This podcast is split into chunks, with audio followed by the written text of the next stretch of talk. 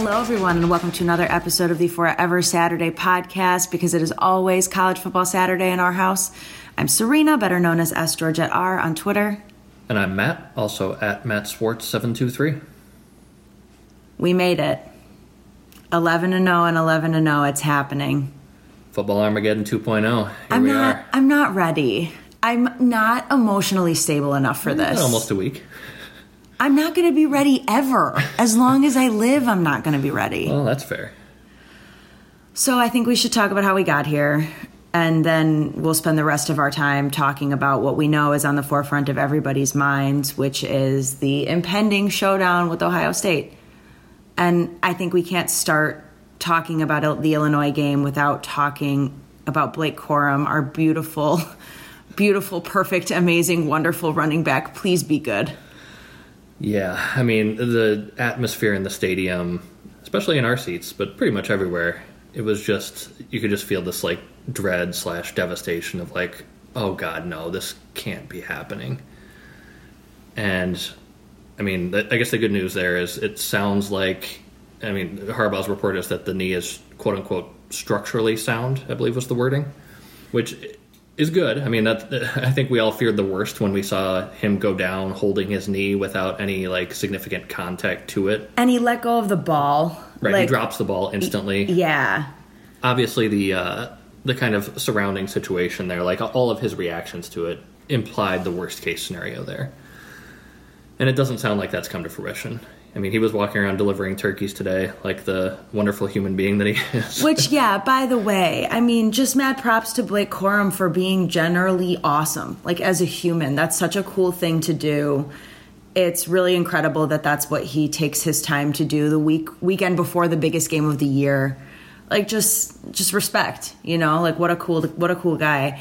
But yeah, I you know I, I can't remember. I was not in the stadium for the great punt drop fiasco of 2015, but I don't know what you're talking about. I I can't I was told that like except for the Spartan fans who were cheering that like the air got sucked out of that stadium really really quickly and that it was exactly it. It felt like nobody could breathe. I I genuinely like collapsed into my seat. Like I immediately turned around and like I have those seat cushions on our seats and like buried my face in the seat cushion.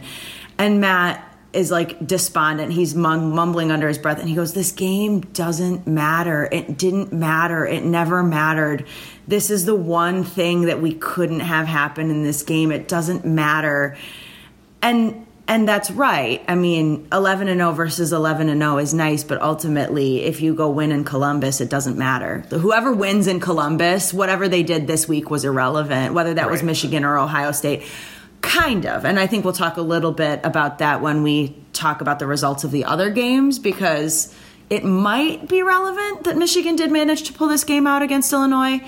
But all we can do is cross our fingers and hope that Blake Corum looks like any version of himself, a reasonable version of himself, as we head to Columbus in six days. Right. We obviously don't have a lot of clarity on that at this point. My expectation is that, I mean, if they say it's structurally sound and he says, I'll be back, like, I expect he'll be in uniform Yeah, I and mean, that it- he will be on the field at some point early in the game.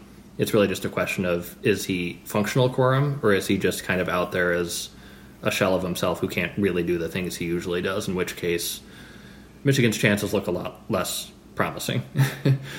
right. But I think that's a good sort of segue point is the the it didn't matter point, which I, I just want to emphasize that Michigan went into this game sitting out Trevor Keegan, sitting out Luke Schoonmaker, sitting out Donovan Edwards.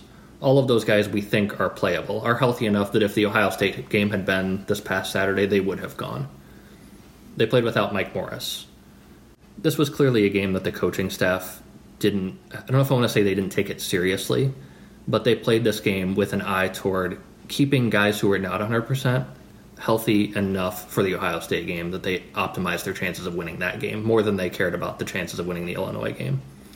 And I, I just think that that is important to remember in that I think Michigan's coaching staff looked at this game the same way they had for the last month, which is it would be nice to win this game, and we can probably just grind it out and win this game playing vanilla and keeping the wraps on some of our guys who we need for Ohio State because that's really where the eggs are in our basket, right? That's it's the Ohio State game is going to be that's our mountaintop. That's the thing we have to get to the top. We have to beat Ohio State. We have to win the Big Ten. Those are our goals, and everything leading up to that is just foreplay, basically. So when I think, I guess I saw a lot of people freaking out about the performance slash almost losing to a solid but not great Illinois team. Like Michigan was a 17 point favorite in that game. But I just think the overreactions, or I should say the reactions were largely overreactions because the game didn't really matter. I don't think Michigan took it very seriously in the way that they approached it with both personnel and general scheme uh, and preparation, basically, until the end when they had a chance to win and they realized, like, oh, okay, we have a chance to win this game. We need to, like, uh, do some things to actually try to win, right? But for three quarters, this was basically the vanilla game plan they ran against Michigan State, against Rutgers, against Nebraska, right? Totally. And we noticed that from the very beginning. I mean, from like the earliest possible point, I mean, I think Illinois' first offensive possession, we're looking and you, you go, oh, that's weird. Braiden McGregor is out there. The second play, it was Derrick Moore. It was they're just throwing guys out there, treating this like a, like any other random Big Ten game, getting guys, uh, you know, some young guys some snaps. This is not a a Penn State, Iowa, Ohio State situation where you're you're playing to win, basically. Correct. I mean, they were experimenting from the time that this game was seven to nothing. Like in the after Correct. our very very first offensive possession, which we did march down and pretty methodically, you know, put that in. Even from the beginning, I mean. They're pulling Blake Corum at points because it was obvious that they were trying to lighten his load prior to the moment that he went down. Correct. After that first series, most of the rest of his carries in the first half were like third uh, like second and short, third and short situations. Where high like, leverage. We, we, want to get the first down. Yes, high, high leverage, leverage situations. situations. Otherwise, it's okay. Corum trots off. We just got the first down. Now it's C.J. Stokes time or Tavi Dunlap time. Like we're getting into the depths of the depth chart here because obviously Corum's health is more important than the outcome of the game, and that was part of what made the injury so frustrating for me. Was like I would rather have come out of that game with a loss than come out of that game losing McCarthy or Corum and knowing that you just threw away the Ohio State game or I don't want to say threw it away, but your chances are drastically diminished. I don't think anybody would argue that point if you come out of that game without McCarthy or Corum. And we don't know exactly what Corum's status is. Again, hopefully he'll be at least mostly himself, and we won't really look back and, and, and dread that moment any longer than we had to in the stadium. But uh, again, it, it just it didn't really matter. And when people were saying well, you can't beat Illinois at home by two points and then expect to go beat Ohio State. Like this Michigan team can't beat Ohio State. That was not the Michigan team that's going to be playing in the horseshoe next Saturday. It's not going to be one without Corum, without Edwards, without Keegan, without Schoonmaker. Like everybody who can possibly play is going to. And and so you just can't try to like it's the transitive property doesn't apply here. You can't no. look at a, a half a Michigan team playing Illinois and say, well, that Michigan team can't beat Ohio State because it's not the same team. Right. I mean, when you're talking about 22 uh, like starters, right, on either side of the ball, and you held out like a quarter of them or more, I right. mean, like that's not real. It's not real. So I, I'm with you there. And uh, again, on a lot of one of Chase, I think Chase Brown's one of his touchdowns. I can't remember exactly which one. Like the linebackers in, or like Jimmy Rolder and, and Kalel like, Mullings. Like they're just they're just rotating guys in. The, right, reps. they're just fucking around at this point, and like. You, they're not they're obviously not going to play it this way we all know this so trying Correct. to make extrapolations from it is a little nonsensical. And we're going to talk about Ohio State's game against Maryland, and we're going to make the same point. I think trying to extrapolate from their performance against Maryland is also foolish. So it happened. Nothing about what happened, I think, really has that much bearing on the game except Corum's health. Yep. And the wide receivers, which we've talked about at length again. Right. I think this was just further sort of reiteration of the point that has been built over the past about month now, which is the receivers are struggling. Sometimes to get separation, sometimes to catch balls they should be catching. I didn't think JJ was super sharp, but he certainly played better than his numbers for the third straight week. That's just become a recurring theme where it's like there are plays to be made, and guys just aren't making catches that, that could or should be made. And that's very clearly something that just is a, a feature of this team at this point. I mean, you can call it a bug or not really a feature in the positive sense, but it's just something They're snake is bit. The receivers are a little snake bit. I feel like. they're snake bit, but also, I mean, I think after 11 games, when we've seen that come up pretty frequently, against, who they are. Right, it's kind of who they are. The, the passing game is, if not a weakness, at the very least, the biggest concern for this Michigan team right now. And, and like you said, we'll talk about that more as we get into the Ohio State game, but that Matt was about sharpness. ready to throw me through a window yesterday because we come back from this game. We're like watching the rest of the series of the day's events kind of unfold. And every single time a receiver goes up to make a contested catch, my ass is like, I wish we had a guy that could do that. And Matt's like, Serena, you've said this 19 times today. like I you have to stop. you have to stop, please. But like literally every time I'm watching this South Carolina game in which Spencer Rattler and the South Carolina like, receiving 900 core yards. go for like a gazillion yards, and there's contested catch after contested catch. I'm watching USC and UCLA and this barn burner, and it's the same thing. And I'm like, our receivers, the ball hits them in the hands and they don't catch it. Like, like what the fuck is going on in Ann Arbor, Michigan? It was it was just annoying. And Matt was like, he was like, okay, Serena, I understand, I got it. Please stop.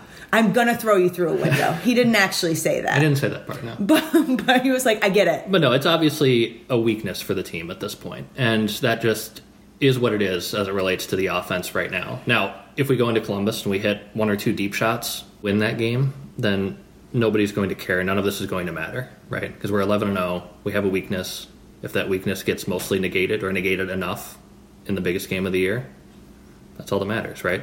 So Right. it's it's a kind of a small sample size thing, and uh, yeah, hopefully we get uh, a little bit of the swing back in the right direction against Ohio State. But it is hard to have confidence in that part of the ball right now. Yeah, I mean, I think that's right. And they did have a chance in this game to make some plays. They weren't always made, particularly that drive where we could have had a go ahead touchdown. I mean, there was like the Gash drop.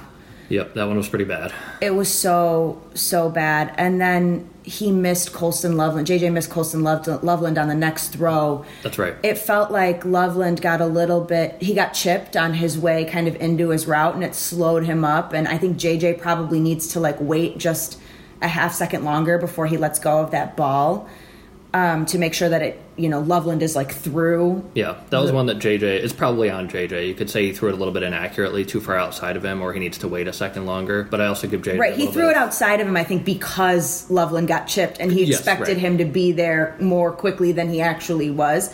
But it feels like if you're the quarterback, like you you you have the time. I don't think he was like under pressure, or under fire, or anything. Like just Right. wait the half second and complete that. Yeah. But he didn't get a lot of help from his receivers either, like we were just talking about. And that play never probably should have happened because Isaiah Gash almost certainly has a walk-in touchdown on the play before if he catches the like the little flip from three yards away that was right in his hand. So it was, uh, yeah. I don't I, like I said, I didn't think JJ was super sharp, but it felt a lot to me like the last couple games where it was like, yeah, he wasn't great, but his numbers were worse than they should have been. But I, I will say, I mean, it, you called it out that the passing game was put in a situation they've not been in all year, which is it's late in the fourth quarter.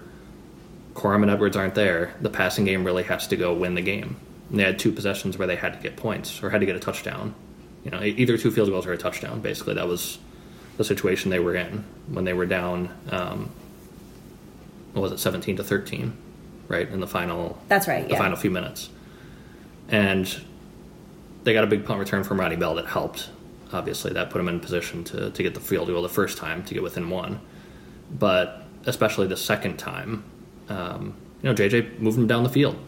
He threw that beautiful out ball to Roman, Roman Wilson, where uh, Devon Witherspoon grabbed his arm, pulled his arm back. If not for that, it would have been about a 20 yard completion, and they got 15 on it on the PI flag and then he hits uh, he hits Isaiah Gash right on the the fourth and was it fourth and two, fourth and three, yeah, I think that's right. the little out route that uh, Brett Bielema threw a fit about after the game. We'll we'll laugh about him in a minute. But, Yeah, shut the fuck up, Brett Bielema. Shut up. but yeah, I mean they had to make some plays. And, uh, and they made them, you know, and made enough of them. It wasn't uh, it wasn't picture perfect, you know. It wasn't a Tom Brady two minute drill to win the Super Bowl. Like it wasn't it wasn't always crisp and clean and as uh, as efficient as you'd want in those situations. But they did enough, and I think having the chance to be in that situation with JJ out there with the ball in his hands and hey kid go win the game um, it's not a bad thing Like he did enough there and made enough plays where I think that there's probably something good to be said about that going forward.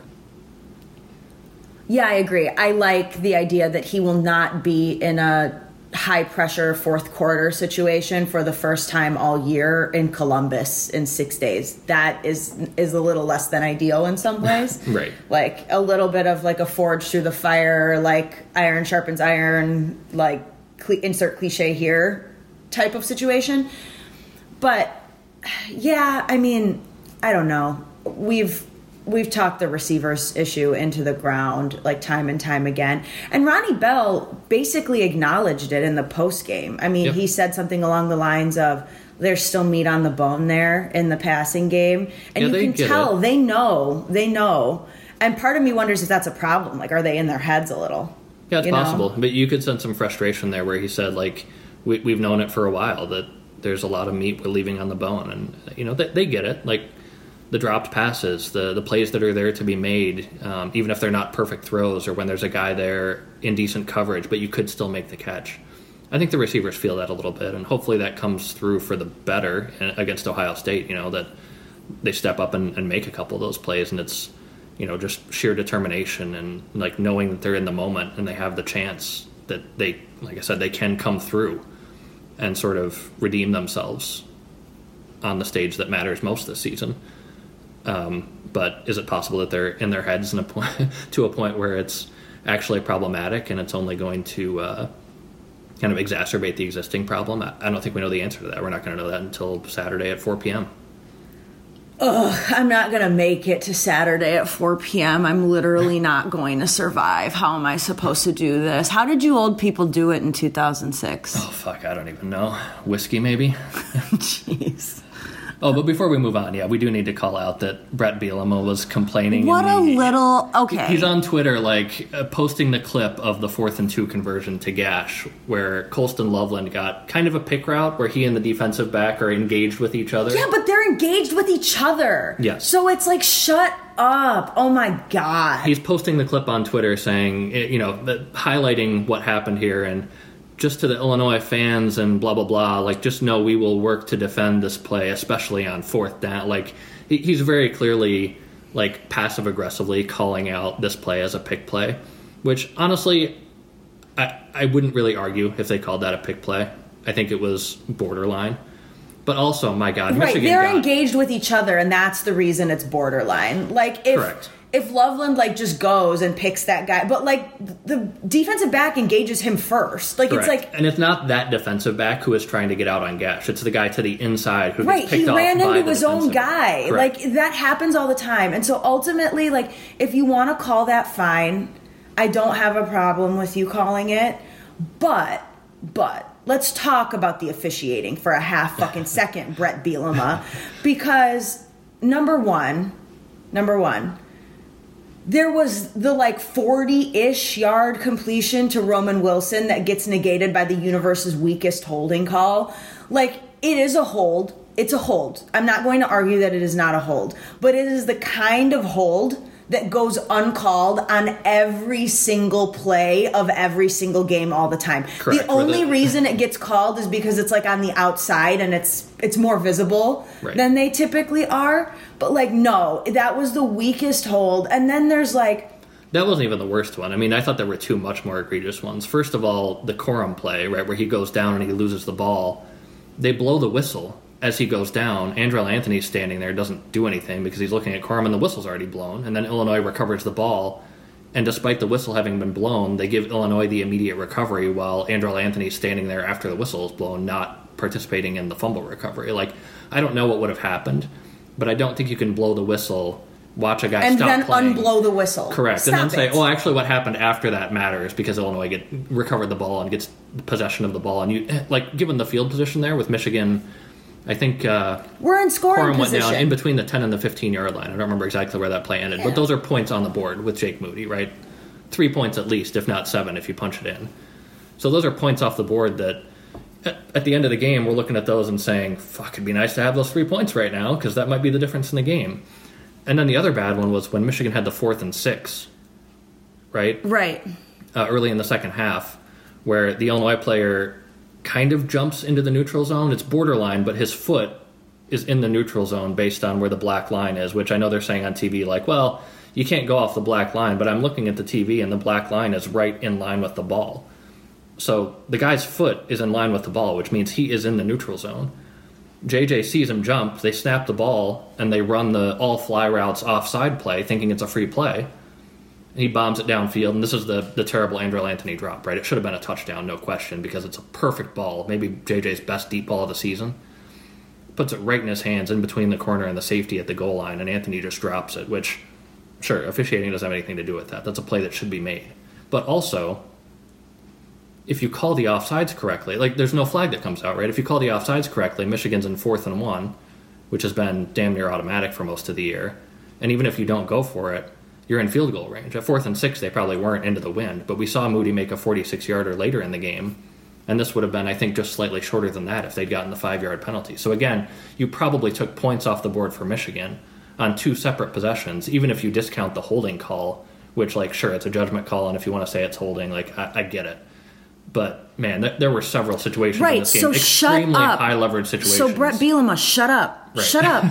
you got it bad, so did we. Welcome to the show. Shut up. yeah, Have I you? mean, that's the story of Big Ten are you are you new to football? Is this your first? I remember my first beer, Brett. like, what the fuck are you? It was annoying. I was so annoyed by it. I could not deal. That's like fan level chirping on Twitter from your head coach. And like, I get it. Jim Harbaugh isn't. honestly. Jim Harbaugh isn't exactly like you know the patron saint of officiating but like but like it whatever miss miss me with that bullshit like stop it Yeah. No, one other thing then before we move on. and then mike hart trolled his tweet which was very funny oh, I didn't even see that. What did Oh my Hart god! say? So like he took the exact format of like Bielema's tweet, and he like mimicked it to the T about like. I- I'm sorry to the Michigan fans. Like we will work to like improve, but he like totally mirrored the language of Bielema's tweet. Mike Hart's such a good troll. Yeah, so Mike, good at that's this. why Blake Corum and Mike Hart are, you know, are like kindred spirits. Yep. They're they're the best. Um, but yeah, Mike Hart totally he like trolled it on Twitter. It was great. Um, But the other thing we just have to talk about a little bit before we move on is Jake Moody. yeah, more giving that man his flowers. Money Moody, like I know we've talked about a few times this year, just because having an automatic kicker is such a, a convenience on a It's good team. it's a luxury. It's a luxury. it's a luxury. In Even game- Alabama sometimes has like shitty kickers. Oh, Like, Alabama for a long time had shitty kickers. correct. That was their, They're like that that, was was, their like Achilles heel. their Achilles heel. Yeah. Yeah. like it's like you're Bama, you're a behemoth, like total juggernaut, but also you can't kick field goals. It's very funny. But we kind of take Moody for granted, and part of that is that, especially this year, the games haven't been very close, so the field goals have been pretty like low leverage, I guess. But obviously not the case in this game, where you needed all four field goals to win, and especially the last one. I mean, you go out there in brutal wind and cold, and he's just fucking ice in his veins, nails it right down the middle. It was like I think we need to acknowledge, and it's kind of easy to say this because like he was the Groza Award winner last year, but again, the fact that we kind of take him for granted makes it easy to overlook the fact that Moody, I think, is pretty clearly the best kicker in Michigan history. He's probably going to win back-to-back Groza Awards. He just, with the last field goal in that game, became Michigan's all-time leader in field goals. In that game, he passed both Remy Hamilton and then Garrett Rivas for Michigan's career field goals made record. And and and then at the end of the game, he's sitting up there saying, you know, it's senior day. This is so magic for me. This is the first game-winning field goal I've ever kicked in my life. And just to think about having, uh, to think about a guy having the chance to end his Michigan Stadium career like that after the career that he's had, it was a pretty perfect ending to a pretty disgusting and kind of like uninspired game. That again, it didn't really matter that much, but in the moment with him out there, like, it felt like it mattered a lot, and I'm sure it mattered a lot to him. So that was just a really cool, kind of poetic ending. Yeah, I'm happy for him. I wish we didn't have to win the game that way, but Sure. I'm happy for him. yeah, good for you. And yeah, that's really high pressure. It is extraordinarily high pressure, and he nailed it. I think there's another team in the state of Michigan that might uh, really, really like to have him. We'll talk about them later because that shit was hilarious. Yeah, But- again, it's felt like a luxury, but you get in a game like this and you understand just how uh, just how important it is. So just wanted to give some props to Jake Moody on his senior day for uh, you know contributing 12 of the 19 points in that game. None of them easy given the conditions. Like No. he was he he's got to be the MVP of that game if you're if you're giving Yeah, out game, game balls ball. or whatever. totally. And we were there when they were doing the senior day announcements, like when they read off all the parents' names and stuff before the team came out and touched the banner. And Jake Moody got like absolutely one of the loudest cheers of the whole thing. Like it was him should. and Ronnie Bell and like, you know, some of the guys that have been around have like extended Mikey Sanders, like people who have had extended tenures. But, you know, in true B1G fashion, some of the loudest cheers went to the kicker and the punter. And we love that for them we love our special teams. Um, but Moody definitely did. He got one of the loudest cheers in the stadium um, at when they did the senior day stuff, and it turned out to be deservingly so. Yeah, given the way very that game played appropriate. it was great to see. So I- I think that pretty well covers it against Illinois. I mean, it was just uh, it was an ugly game that just reiterating uh, there's not that much you can take away from it in terms of personnel, in terms of what Michigan was doing schematically, in terms of what Illinois was doing versus what Ohio State's going to be doing. There was so little of it that I think is going to be relevant. We're not going to spend that much more time on it. And I want to make a point about this because we're about to start talking about Ohio State. And one of the things that I think is important to note here is I used to do this, right? I used to spend some time when Michigan, especially in like the Hoke tenures, where I would be like, man, this play calling sucks and it's really uninspired. These offenses are super uninteresting and bad. And maybe they have something interesting in the bag for Ohio State. Maybe they have something interesting in the bag for Ohio State. And I would get my hopes up about this only for us to have nothing interesting in the bag against Ohio State and mostly look like shit. And I'm I wasn't as smart a football observer then as I am now, but one of the things that is blatantly obvious to me is if we had that stuff, if we had it at all, it was getting used in earlier games because Michigan was garbage and needed some of that special sauce to win games that were otherwise winnable, right? It's the Ohio State having to break out the Stroud runs to put Northwestern away. Like that was happening to us much Right, when more you're not often. that good, you can't put a whole bunch of stuff on the shelf until Ohio State because you're going to lose a whole bunch of games in the in the meantime.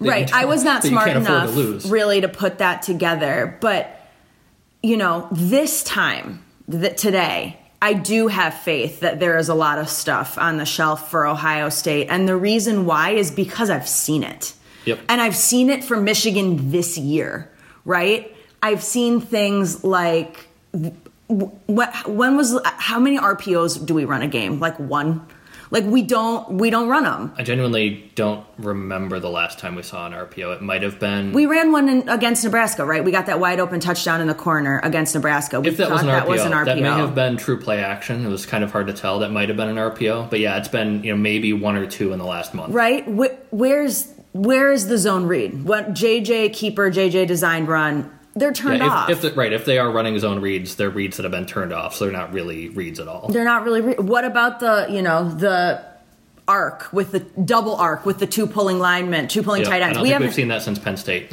like these plays we know they exist we've already ran them and if they're on the shelf they're on the shelf for a reason and so it's not like blind speculation that leads me to believe there's stuff on the shelf it's because I've seen it. It's not a situation where I haven't seen Michigan do any interesting shit all And year. it's just blind and I'm just hoping, crossing my fingers and sitting and hoping that this stuff will come out for the Ohio State game. No, I have actual, like, circumstantial evidence, like, actual reason to believe that this stuff exists and will come out. I've already seen it. I know it's there. Right. And so it really is hard for me to sit here and make a huge fuss about what happened in this Illinois game. I think the receivers being able to come with down with balls and Corum's health are the only two things that happened in the Illinois game that I think matter to the Ohio State game at all. Right. Period. Full stop. Those are the only things you can really take away as meaning something. Outside of that, there's just so little of it that matters. It's 11 0 Michigan, 11 Ohio State. Uh, Michigan, at the very least, probably Ohio State, has been saving all kinds of shit, obviously, since at least the Penn State game, if not longer. So, right, I, I just don't think it matters very much, and uh, and we'll talk more about that in a minute. There was some other stuff that happened in college football that may turn out to be relevant. I'm talking about playoff implications here, right? Where the door has been left more open or opened a little further than it looked like it was going to be a week ago because Tennessee, holy shit. Yeah. They got absolutely run off the field by Spencer Rattler in South Carolina, who I believe had scored six touchdowns in the prior month of SEC play and scored nine touchdowns on 10 possessions in that Tennessee game to put up 60. I mean, I do want to say first and foremost, uh, best wishes to Hendon Hooker. I mean, we did get the news today that his ACL is torn. He went down, and it was very obvious what happened. It was it was non-contact. It was when he planted. It, it, we all know what that looks like. He went down right away. He also fumbled the ball in South Carolina, It recovered looked very it. much like the Corum situation, except except it is apparently a torn ACL. except and they got his they, their worst fears were realized for Tennessee. which It is just brutal. I mean, he was having like a, couple weeks ago. It looked like he was maybe the Heisman front runner, and he's faded a little. Like now, maybe it's Stroud, or you know, maybe it's Corum, depending what happens in in Columbus. But just to see such a great season for him and for Tennessee, and like that is is obviously pretty devastating from an individual standpoint. It really is. And it, I don't think it had much impact on the game. I mean, I think Tennessee was already down 18 when right. this happened. They were driving, and ultimately the fumble on the injury set South Carolina up to go up 25, at which point that shit was over. But this was early over. fourth quarter with South Carolina already up 18 and Tennessee being completely incapable of stopping them. So it, it wasn't, like you said, a deciding factor in the game. But it still sucked. yeah. but you know a two loss tennessee because everybody has been kind of to this point as they discuss playoff scenarios operating under the assumption that tennessee is going to go undefeated for the remainder of the season and that they would be an 11 and 1 tennessee that gets left out of the sec championship game in favor of georgia but can get in at 11 and 1 just like alabama did last year Right. right and now that is definitely no longer the case. I mean, not only did they lose, they got absolutely fucked Yeah. by South Carolina. Like, just, it, it was not competitive in the slightest. It was truly one of the worst defensive performances I've ever seen from like an actual team, not a like Delaware State giving up 73 points to whoever, you know. Right. This was an ass kicking by a South Carolina team that's frankly not very good. I mean, they're okay. Obviously they can do a little bit on offense, but again, they had scored 6 months in the or uh, sorry, 6 touchdowns in the prior month of SEC play and the previous week lost 30 to 6 to Florida. Like this is not that good of a team that you should be getting run off the field. That they should be scoring like almost 70 points on Right. you. And you obviously can't lose a game like that and remain in playoff contention, especially with two losses. we haven't well, seen it Oregon can, but at least they did for a while. Then they lost and it wasn't relevant. But especially a two-loss team. Yeah. that Tennessee is out of the equation at this point, which opens up the possibility a little further of the loser of Michigan Ohio State getting in. There are still a couple obstacles, which are mainly TCU, which squeaked by Baylor in very similar fashion to Michigan's win over Illinois with a, a last-second field goal, and looks pretty they're in pretty good position to run the table here and get in at 13 and 0. They're going to play in a Big 12 championship game which may be against Kansas State who's been kind of all over the place but has looked very good in some games. That could be a a real test for them. It, I think it could also be Baylor again depending on how the last week plays out. I'm not sure. I don't know what the Big 12 scenarios are like. It's TCU, and then they have a Big 10 West situation going on there where there's a bunch of kind of middling teams that could make it out. Uh, Kansas State is, I think, they're more dangerous to me than most of the Big Big Ten West teams because of what they've. Well, no, but I just mean that there's like a, a log jam at the top of the.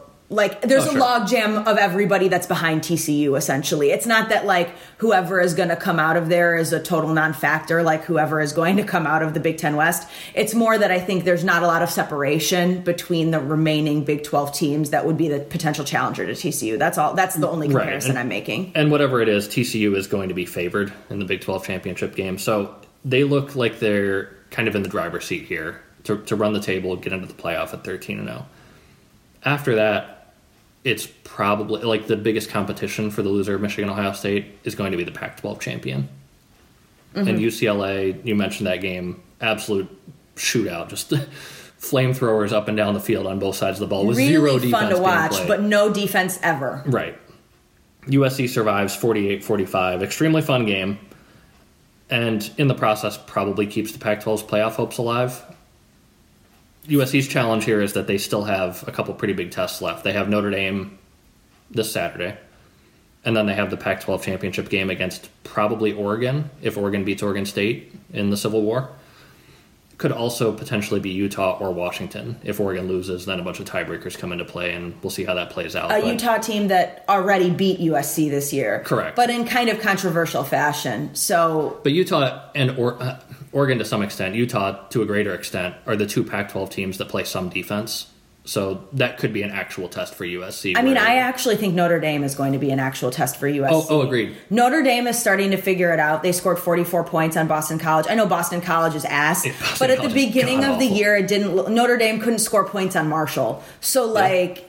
You know that's that's a much imp- and they they shut them out. Notre Dame plays defense. Say what you will, but and you know Lincoln Riley and company haven't seen a defense all fucking year.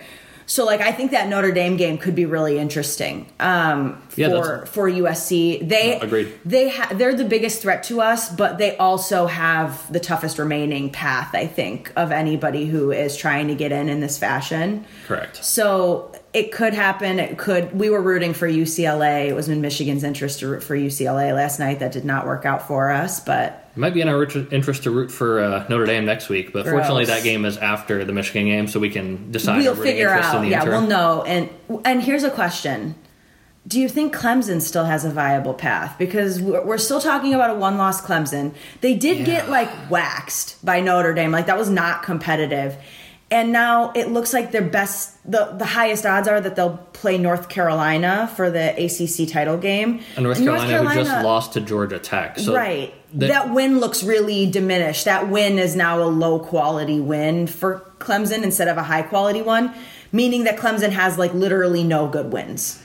right. I mean, probably their best win is going to end up being Florida God, I don't know, State. NC State, maybe Florida State. I'm not sure. It's all of those are lower quality than most Big Ten wins, and especially Michigan's win over Penn State, which continues Correct. to look really impressive as Penn State continues to beat the brakes off of basically everybody else in the Big Ten. correct.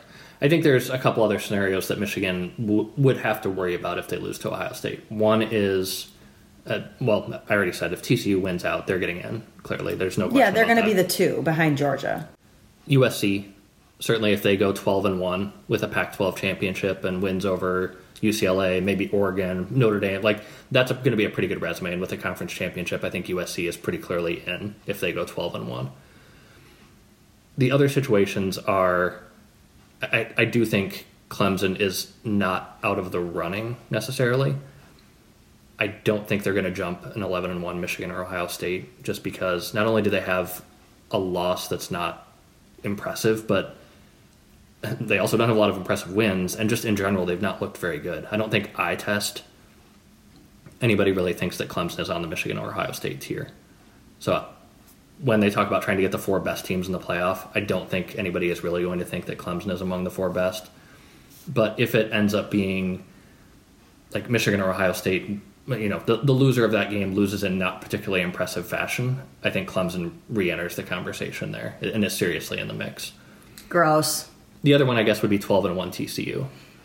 Like if TCU goes 12 and 0 and then loses to Kansas State in a close game in the Big 12 championship, I, I kind of think the same thing as, as with Clemson, what I just said basically, which is that TCU has a better resume than Clemson. They've been a little bit more impressive overall.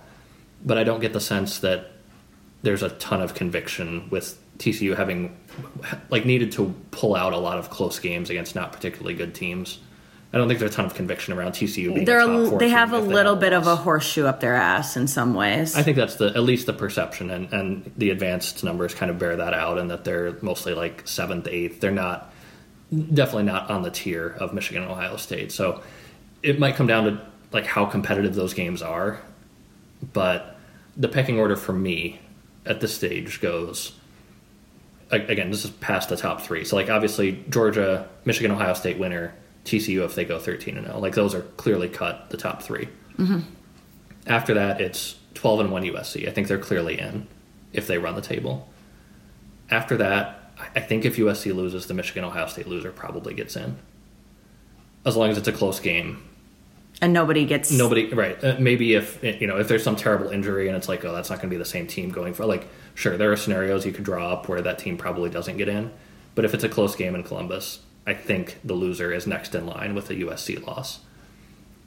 after that, I think it's a close call between a 12 and 1 ACC champion Clemson and maybe a 12 and 1 non Big 12 champion TCU. I, I, I don't think TCU gets in, honestly.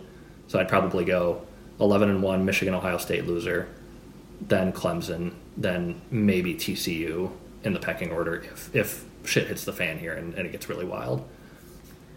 Let's avoid all of that by beating Ohio State. That would be great. And obviously, if Ohio State loses, then it's only fair and just that the Big Ten gets one team in and the loser gets left out. Exactly. That's the only way. A couple other games we should probably touch on real quickly. The Big Ten West.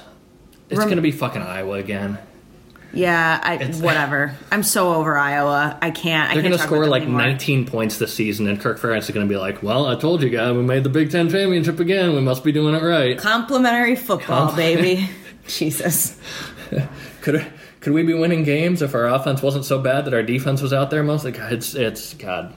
I mean, Iowa's best play is put the defense out there to generate picks. So I, I, mean, this guess it works. Another Kirk. game. They go to Minnesota and they get outgained by 150 yards, and Minnesota turns it over three times inside the Iowa 30 yard line, including in the final minute. Minnesota is driving for the win. They get down inside the. I I think they're at the Iowa 33, and with Mo Ibrahim, uh, Mo Ibrahim just grinding the Iowa defense, and them marching the field to set up the winning field goal they run like an RPO. They throw a slant that gets, you know, the corner kind of makes a play on the ball, gets tipped up in the air. Iowa picks it off and runs it all the way back to. It probably should have been a touchdown, actually. It looked like the guy didn't go out of bounds, but they rule him out of bounds. Doesn't really matter because Iowa just kicks a field goal to win the game. And it's like, Minnesota, you don't have to do that. You don't have to throw the ball. This is what Iowa wants. This is their only hope. Right. Don't like, let why them are do this. you doing this? Yeah, whatever. This is So, second week in a row. Tiny brain bullshit from PJ Fleck right here. Second week in a row, Iowa gets outgained by a bajillion yards. Last week they did it uh, 146 yards, the same number Michigan had against Nebraska, and beat Wisconsin by two touchdowns. Then this week they. You mean Nebraska had against Michigan? We definitely had more than 146 yards. yeah, did I say that the other, other yeah, direction? I was like, bestie, I don't think we won that game. Nebraska with had 146 146 yards of total offense against Michigan. Iowa had the exact same number against Wisconsin and won 24 to 10. And then this week they go to Minnesota, get outgained. All right, I'm done talking about Iowa. Anyway, I'm over it. Iowa's going to win the Big Ten West, assuming they beat Nebraska on Black Friday, which looks very likely because Nebraska's fucking terrible. The only other scenario here is Iowa loses, and assuming Purdue beats Indiana, who's also pretty terrible, Purdue wins the uh, the Big Ten West. So it looks like it's going to be Iowa. Maybe something crazy happens and it's Purdue, but prepare yourselves for uh, that. Uh, Iowa as cannon fodder 2.0. All right. well said. Speaking of uh, Indiana, Oh man, should we should we do this at the very end of the episode to cheer me up after the existential dread that talking about Ohio State is going to cause? we should have some fun with it now. I think. Michigan State, bestie, like sweetie. So they blow a 17 point halftime lead to this horrific Indiana team who wins this game while completing two passes in the whole fucking game. How do you lose to a team that completes two passes? And this is not a game? triple option team. This is not where you're playing Army or whatever, and they just you know 47 minutes of time of possession on 56. Like this is Indiana. We've Like, seen how do you even blow a 17 point? Like, when you're down 17, all the conventional wisdom is like, okay, the run's off the table, and now they have to start throwing the ball because they're they're playing against the clock oh, here. And yet, and yet, they did it, completing two passes. I can't believe this. And then, of course, Michigan State lines up for a potential game-winning chip shot, like 22-yard field goal. It gets blocked. This is from the four yard line. No, that, this was the one they missed. I thought at, I got at the end of regulation. No, Michigan State just missed it. God. An absolute chip shot. For it was a little bit of an angle, but the kick was terrible. Like- and, and this was kind of what you were referencing with uh, the Someone else kicks. might want a money moody in their Michigan lives. State special teams have been fucking terrible this year, and this was just further evidence of that. So they go to overtime. Indiana actually had a, a chip shot field goal in overtime to win. Uh, at the Is end that of the, the one first, that was blocked? Am I That's the one that was them? blocked. And then Nonsense. Indiana still ends up, uh, you know, taking control in the second overtime with a touchdown and a two point conversion, and, uh, and and winning 39-31 in a game which, just to reiterate, they completed two passes. So 39, 31? 39-31, that's right.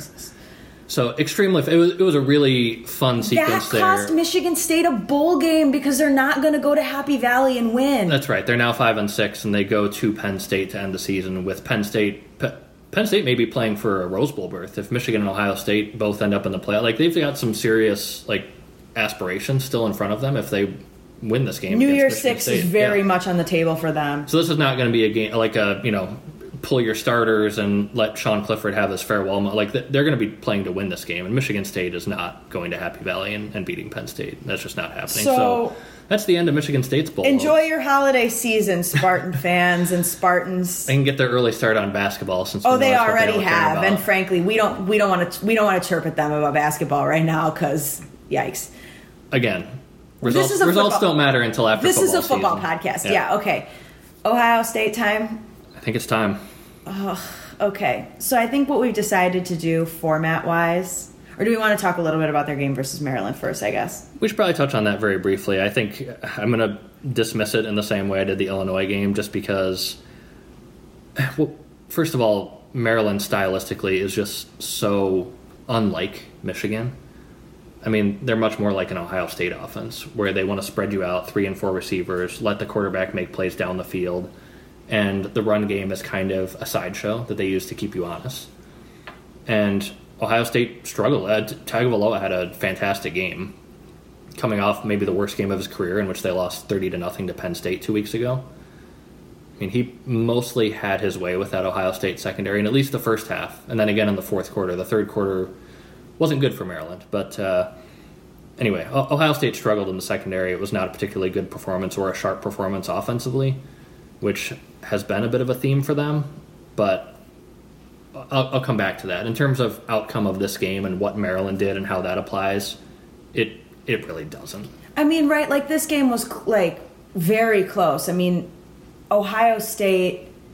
Maryland has the ball with like a minute and something left, right. driving with the opportunity to win this game. Well, quote unquote driving. They Yeah. took possession at the. I, I think they started that drive at like the eight yard line after they took a, a penalty on the kickoff, is that what happened? and then Tagovailoa got sacked twice. Like the game just ended Im- immediately. He Right. got sacked twice. One of which ended up being uh, like sort of bobbled up in the air and caught by uh, an Ohio State lineman who runs it in for a touchdown to, to put it away. To put it away. So it wasn't really a drive, but Maryland had the ball with a minute left, and uh, Ohio State holding a six-point lead. Like if Maryland drives the field and scores, which they looked very capable of doing based on most of the rest of that game, Maryland can win that game with a touchdown. So it was certainly a competitive game. Just again, I don't think super relevant to what we're going to see next week in Columbus. Yeah, unfortunately for all of us. But I do want to come back to the point about how I said they were a little not super sharp on offense and had some issues elsewhere. I, I think we should just paint the picture a little bit of where these teams are at if you haven't watched a lot of Ohio State this year. If This you're is- a Michigan fan, how have you? I like everything I do. I do with an eye towards what the fuck is going on in Columbus, Ohio, all the time. Like I watch every single one of their games as if they are my team's games. Yes, yes. All but not time. everybody's a hate watcher, so. I. It's not even like a hate watcher. It's like an awe watcher, like a fear watcher. I'm like, my god, this is what's coming for me at the end of the year every year. I hate it so much. Yeah. I just want to play them in September, like once. That would be wild. I don't know. I, I don't know if I want that or not. I'm going to need to, to think on that one a little bit. Listen, I feel like they're worse in like September and October, and then they like get their shit together. That's Yeah. Mm-hmm. when they lose to like Virginia Tech, and then by the end of the year they win the national championship. So like, I don't know, whatever. It is what it is, I suppose. But yeah, I just want to lay out a little bit of, of what the, like both of these teams are really like. These teams are basically what they were last year. There's really not that much has changed. I, I looked a little bit earlier at the uh, the SP Plus numbers. I was curious, where is Michigan at versus where they were at going into the Ohio State game last year, and where is Ohio State at? And I'm going to read off a few numbers here, and I'll try to do this in a, a structured way so it's easy to follow, since uh, there's going to be a handful of numbers. But right now, Michigan on offense has a 35.9 rating. And, and again, that equates to Michigan would be expected to score 35.9 points on offense against a perfectly average FBS team. 35.9.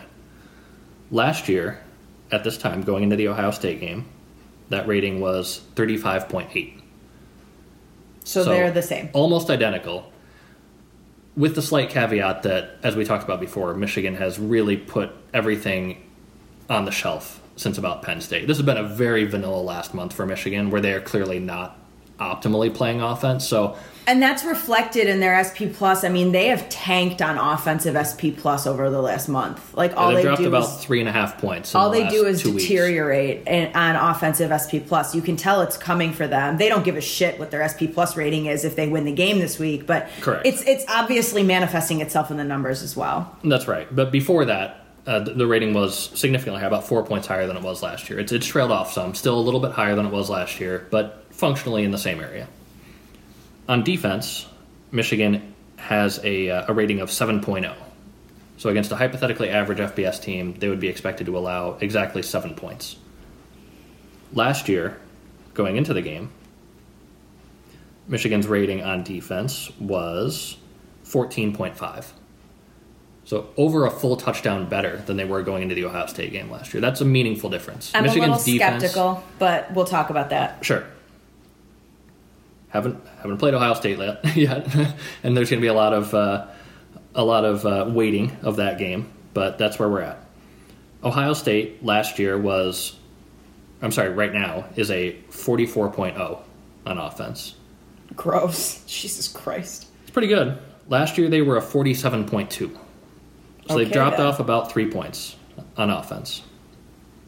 On defense, last year they were at a 12.3. Or no, I'm sorry, this year they're at a 12.3. Last year they were at 17.9.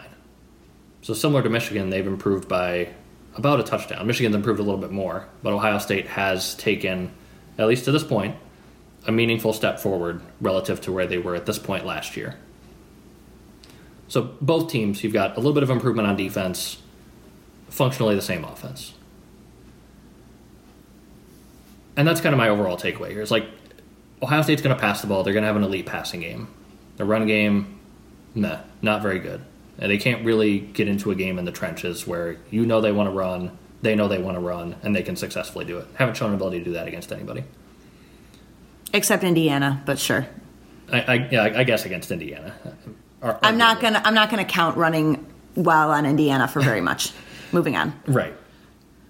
On the flip side, the defense is obviously the lesser of the two sides of the ball for them. Right? I mean, it's improved, but certainly the lesser part. They've had some issues against. Penn It would State. be hard for the defense to be better than that offense. That's fair. That's fair. But they had some issues against Penn State. Penn State put up big numbers, much bigger than they put up against Michigan. Really outplayed Ohio State in that game. We saw it from Maryland.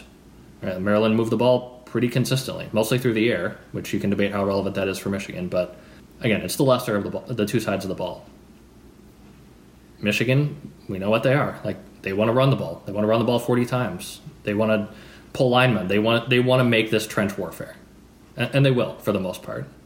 And they're going to be better at it than you. The passing game is still a question mark, at best. I mean, somewhere between weakness and uncertainty at this stage after what we've seen in the last month. The defense is one of the top five to ten in the country. I mean, if you go off SP plus, they're fourth right now, and a touchdown better than last year, with a defense that held Ohio State in check in a way that we didn't really see anybody else do all of last year. This is not really a mystery about what these teams are or what they want to do in this game or how they're going to play this game. And I heard a little clip from um, I don't know if y'all if y'all are on Twitter, you've probably seen there's Andy Staples who covers college football nationally, and Ari Wasserman who is uh, an unabashed Ohio State homer slash former Ohio State writer, who is like the co-host of the podcast with Andy Staples.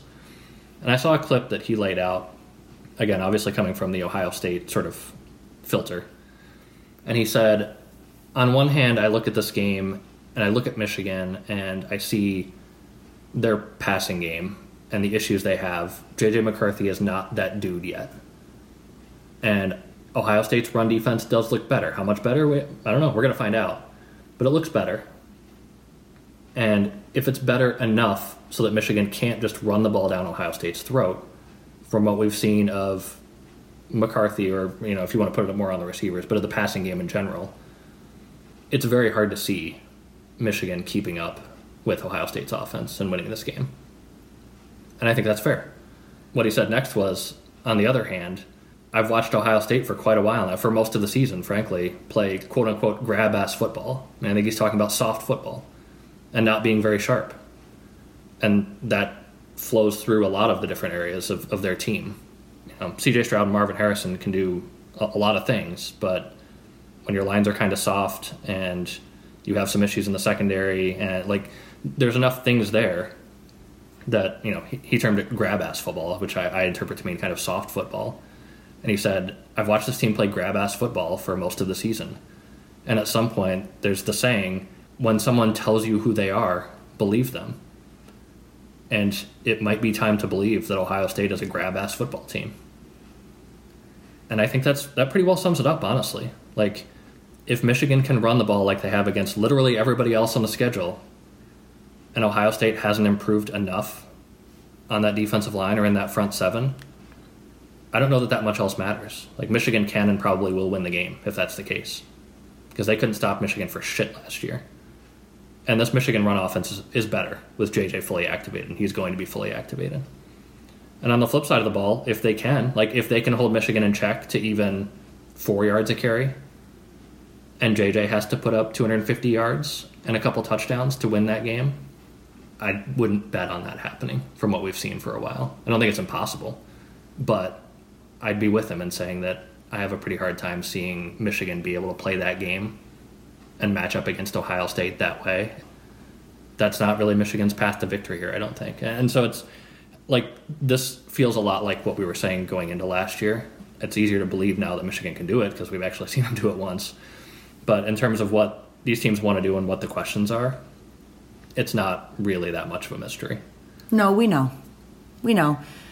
And I think that leads me to the way that I want to talk about this game, which is I think the easiest way is to just take what we feel good about and what we don't feel good about and lay them out. And that's exactly what we're going to do. So we'll start. Should we start with the good or start with the bad? Your call. I almost want to end on the good. All right, let's start with the bad. We can do that. All right. So I kind of tried to put them in order, but for me, if you're asking me what it is I feel bad about, our passing game is first. It hasn't shown much in a very long time. The receivers don't come down with balls they should catch. JJ overthrows balls that are otherwise catchable a fair amount of the time, you know, wide open guys. Especially down the field. He's been still, I think, extremely accurate. In the um, on, mid-range. Like 20 yards and under. Yeah. But on the deep stuff, which you might need one or two of in this game, if you get those chances, you got to hit them. Right. And so that is probably the thing I feel the worst about. I don't think we need to rehash the discussion about the receivers. That would be four straight. We already did it today. Like we don't need to do it for a second time today. And Yeah, it's, it's- also it's a recurring issue We've been doing it for four straight yeah. weeks. I'm I'm over it. We all know, right?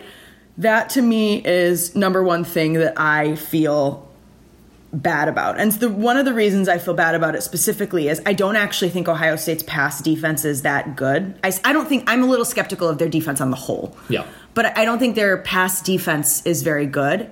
And it is going to be really annoying when we're not in a position to exploit it, if we're not in a position to exploit it. And that's the thing. Like, that feels like an exploitable weakness for Ohio State. And the fact that I don't have any reasonable certainty that we are going to be able to exploit it is the number one thing that I feel bad about going into the game.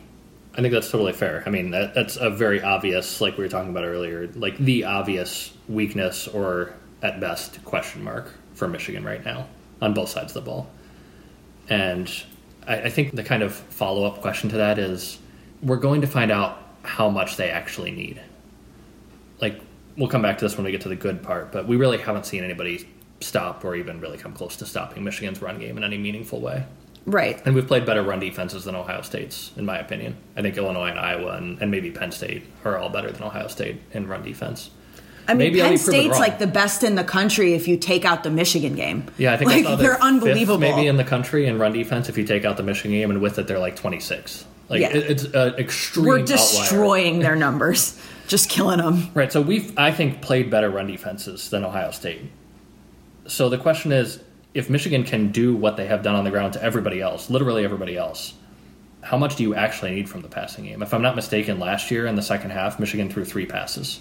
Yeah, That was stop, not a game Cad- stop, miti- stop mitigating my bads. This is for the better, the other part of the segment. No, no, totally understood. Uh, But it's a question of if Michigan can offset that with the ground game being as it's, as good as it's been all year. It might not matter. Right, a game where JJ goes 13 for 21 for 180 yards may actually be enough to win if the completions come at the right time in high leverage situations. If they put the ball in the end zone in the red zone, like this is a game that JJ probably doesn't have to win, but if he does, then yes, that's a major question mark.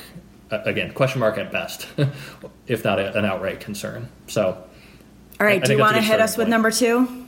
sure, I can I can hit on number two. This one was yours. And this one is also pretty straightforward, which is just the flip side of the passing game. Ohio State is an elite passing game. There's no question about it. Part of that is CJ Stroud. Part of that is Marvin Harrison Jr. A lot of it is scheme. No matter how you want to cut it and try to allocate, you know, is Marvin Harrison more impactful than CJ? Like, I don't think it really even matters. For the vast majority of the year, Ohio State's had the number one offense, SP plus, in the country. I think they're maybe just a percentage point behind Tennessee now, but whatever. Like, this is a dominant passing game that's probably the best in the country. Like, again, pending uh, your opinion on Tennessee and, and Caleb Williams at USC. Like, this is an elite offense. Almost all of it is in the passing game. And in 2022 football, an elite passing game is more differentiating for an offense in terms of quality than an elite rushing game your elite passers average like 9, 10 yards an attempt. Blake Corum is the best running back in the country. He's not averaging 10 yards an attempt. That just that's not a thing. Right. The ability to move the ball with the efficiency and the explosiveness, both of those things that Ohio State has, is what makes their offense one of the best, if not the best in the country year in and year out. Now, again, I'm going to caveat that a little bit by saying on Michigan's side, I think the secondary is better than it was last year. DJ Turner is one of the best corners in the country. Mikey Sainristil has turned into a draftable, legitimately good slot guy. At the other corner, you've got Gemon Green and Will Johnson. Like they have a lot of really good options, especially at corner. Where I'm more concerned about that matchup is at the linebacker level, where we've seen a lot of covering grass, and to some extent at the safety level.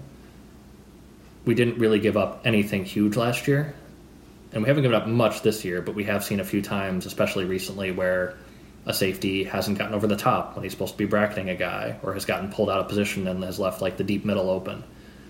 Ohio State's going to make you pay for that, and they're going to make you pay for that big. And even though I think the defense overall is probably a little bit better, I mean, statistically, it's certainly better.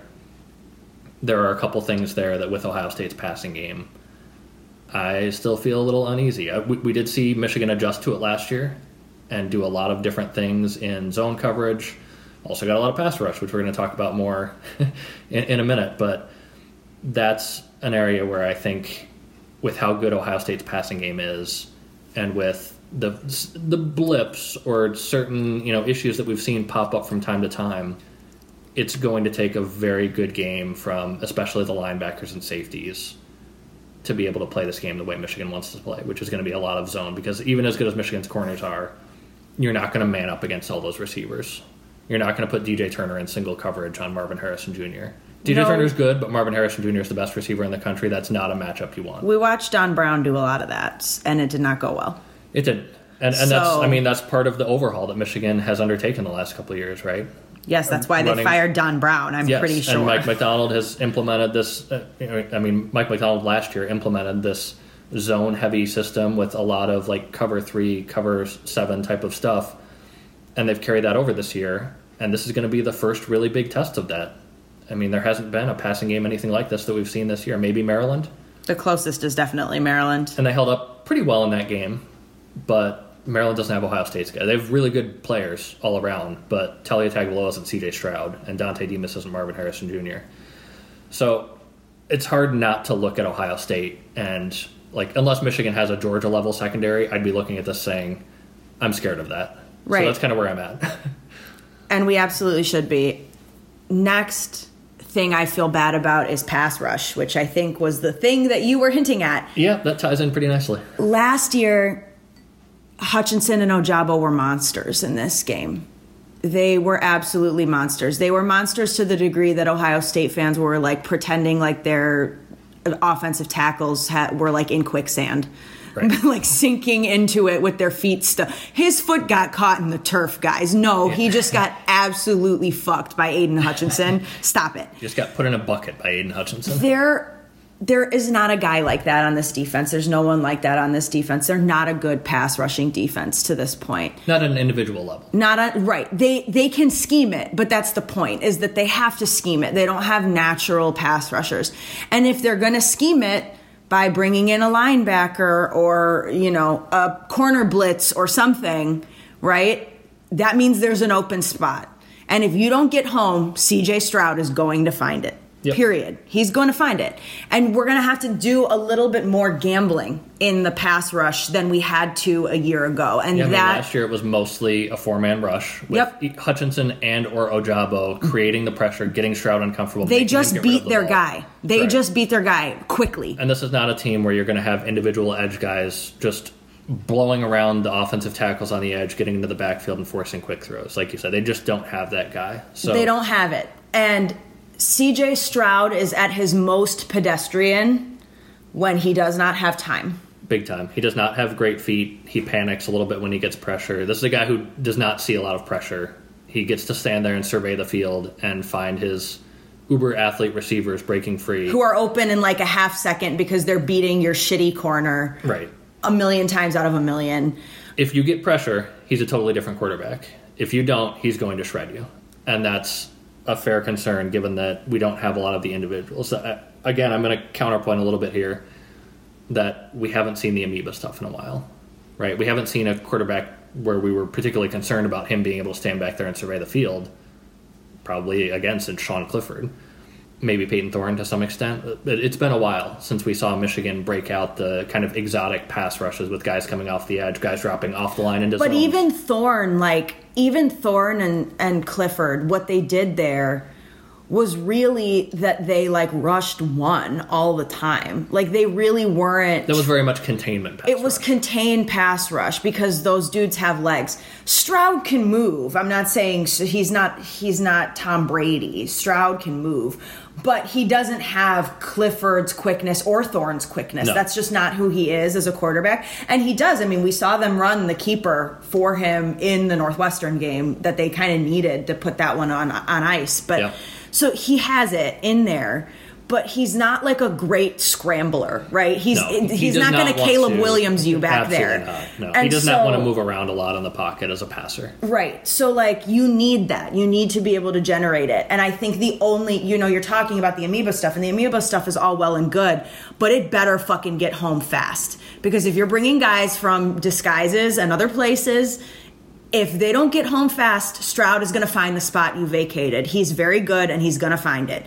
And it makes me nervous to not have the natural pass rush to defend on, to have to recreate the pressure that Ojabo and Hutchinson got naturally in the aggregate, like amongst all of the rest of the players on the defense. And that makes me really nervous. Yeah, yeah, they're going to have to scheme it up, and when they get guys coming free off the edge, they're going to have to to make the plays or get Stroud to get rid of the ball. We haven't seen them super effective against anyone other than the really bad pass protecting teams on the schedule, like being able to get home and finish plays. They're pretty good at collapsing the pocket. They're pretty good at when they want to drawing stuff up to get a guy in free, but you got to finish those plays. Totally. All right, last item on our list. The game is in Columbus. It sure is, which we know what that means because we've uh, we've we've seen this film before. Yeah, I'm absolutely sure that the officiating crew for this game is going to be like Zach Smith, Urban Meyer, and the ghost of Woody Hayes. That about sums it up. Yeah, Like, it's going to be so bad. We're getting absolutely fucked. I already know. Like, there's going to be absolute at least one thing that happens in this game that infu- that makes me want to punch a hole in a drywall. I mean we talked about earlier that the Big Ten officiating has not exactly been a, a, beacon of of hope this season. And uh, yeah, we know what happens in Columbus. I mean, given the issues that we were just talking about with Michigan's pass rush, like there are going to be times when a guy's trying to break free to get into Stroud, and we're going to be infuriated because there's you know obvious holding going on that's not called, or you know Michigan gets a chance on a, a deep ball, as something down the field where there's all kinds of contact. We're not going to get the flag. Like we're not going to get the 50-50 calls. And frankly, I don't think we've gotten them for most of the year. I was So going to say, I don't really think we get them at home either. Yeah, it might not be that much of a difference, but you know, when it's Michigan, Ohio State, and you're talking about a, you know what's probably going to be a, an extremely competitive game where like any play could be the deciding factor, and you know it's going to be a shit show. Like I, I'm already just bracing myself for that in, in my soul that like I'm going to want to throw things, and I'm going to try to abstain from that because I should know better. I should know what's coming. Yeah, I mean, I just said I was going to punch a drywall like a full, like, toxic bro. like, I'm going to punch drywall. So I'm not better than you, and I'm not ment- I'm not mentally stable enough for this. I'm not prepared. It's gonna suck. It's gonna be fun. Is it? I don't know. I'm be. trying. It could be fun. It could be fun. Well, and speaking, I was gonna say, good part. speaking of the things that could make it fun, very smooth transition. We're so professional. We're so good at this. The run game. My number one thing is that I do feel confidence in the run game. I know Ohio State's defense is supposed to be improved, and they are. They're definitely improved. I don't I don't think that's debatable. I am very skeptical that they are improved enough to actually really bottle up this run game. And my evidence of that is that better defenses than Ohio State's have not done it this year. Like we said, I, I think Penn State has a better run defense than Ohio State. I think Iowa probably has a better run defense than Ohio State. And Illinois might have a better run defense than Ohio State. And before Corum went out in the Illinois game and in all of the other games I just mentioned, it's five plus yards a carry. Like it's nobody's business. Yeah, I mean Iowa was about five and a half yards a carry. Like you said, Corum, before Corum went out against Illinois, which is maybe the like right up there with best run defenses in the country. That, them and Iowa both. It was six yards a carry for Corum, 108 yards on 18 carries. And if you go back to Penn State, I mean, obviously that was an absolute shredding. That was 7.6 yards a carry. Like you said, we've not seen anybody come close to not even stopping, but really containing Michigan's offense or holding it to anything less than about five a carry. I mean, Indiana might have been the closest to doing that, right? Indiana kind Yeah. of bottled it up, and JJ had to go win it, which he did because it was Indiana. But Right. like he had what 320 yards passing in that game. That was definitely a game where the passing took it on. But Indiana played that with absolutely reckless abandon. I mean, they're like they're run blitzing on every fucking Right, play. with corners off the edge, and part of the reason Ohio State's not going to play that this way. No. they don't have to because they're not fucking Indiana. Well, the thing is, even if they wanted to, as we talked about before, Michigan wasn't taking that game very seriously. When you like erase JJ's legs from the run game voluntarily, you can blitz corners off the edge and know that it doesn't matter because Michigan's not really going to fill behind you. And it wasn't until the second half when Michigan was like, "All right, I guess we kind of got a game here. We can't just run the vanilla stuff." They opened it up in the passing game and said, "If you're going to blitz corners and play like this, we're just going to beat you in the air." But again, I, I keep stressing this, and maybe we just roll right into this after this, but that's not the game Michigan is going to play against Ohio State. It's just not. They're not going to call the game the same way offensively. JJ's legs are going to be a factor. He's going to get probably seven to ten carries, probably some in high leverage situations. Like those things are just going to be there. And when you take what Michigan is already doing in the run game, where you know, like the Iowa game, the Illinois game, where even without much in the way of JJ, they were still against better run defenses than Ohio State, putting up five and a half, six plus yards a carry. Once you fully activate JJ, then you get stuff like the Penn State game, where it's just an obliteration. Because, I mean, twice in that game, there were situations where Michigan ran something like the double arc we were talking about earlier, right? Where two tight ends pull around, and that's not something we've seen the rest of the year. Both times they ran that in the Penn State game, it was one iffy block from one of those tight ends from being a touchdown. Because Totally. they had the, the, it was blocked all the way to the safety, and if those guys hold their blocks for one second longer, JJ's gone. And when you do that, and then Penn State starts reacting to it with a safety or a linebacker sitting outside, looking, holding out there in case JJ keeps the ball, then you get Corum or Edwards one on one with a safety 20 yards downfield. We've seen them do that, and I, I guess I'm with you in saying that until we see somebody do better than that, it's kind of hard to believe, or like there's really no reason to believe to th- that it's going to happen. And Maybe Ohio State can. Maybe their defense is that improved, but they haven't seen anything close to Michigan's run game this year.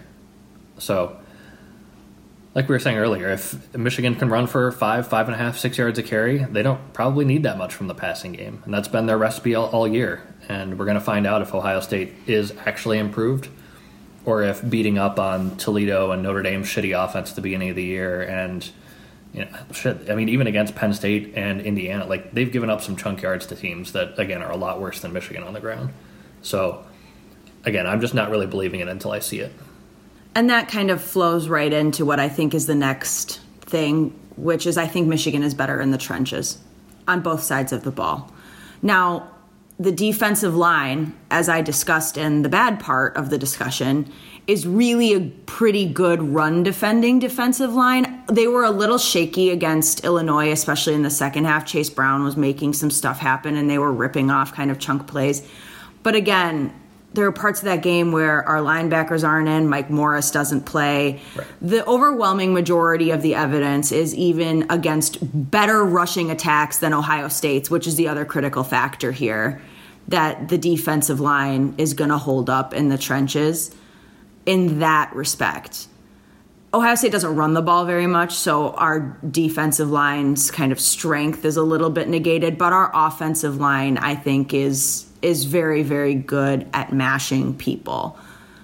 No question about that. I think that's an advantage. I think the trenches are an advantage to Michigan. The only thing I have reservations about in the trenches is that I think we're going to be dealing with a better pair of ends than we have seen all year. I think JTT yep. and Harrison. Tuimoloau. Yeah. And Harrison. Thank you for helping me with that pronunciation. I didn't want to botch it. but and Harrison are very good. I think our tackles will mostly be fine, but and I think in, in general the advantage is Michigan in the trenches. I have a little bit of reservation about the tackles and and those ends, but in general, I feel pretty good about that. Yeah, that's probably more of a potential pass protection issue. In that those guys are, I mean, Ohio State, as they do with receivers, they have like three top five overall recruits at defensive end between Harrison, Tuimoloau, Tuimoloau and uh, Jack Sawyer. It's interesting because they don't have very big sack numbers. They're not really doing all that much in the way of actually producing sacks. But when you have athletes like that and they can get a decent amount of penetration collectively, they also have Michael Hall Jr., who's a pretty like he's kind of broken out this year at defensive tackle, kind of a, a penetrating guy who I, I, think actually leads the team in sacks with uh, four and a half. But they don't have anybody actually who has more sacks than Mike Morris. So it's going to be an interesting test from an athletic standpoint. And those guys trying to get around the edge, and like you said, Michigan hasn't really seen much of that this year.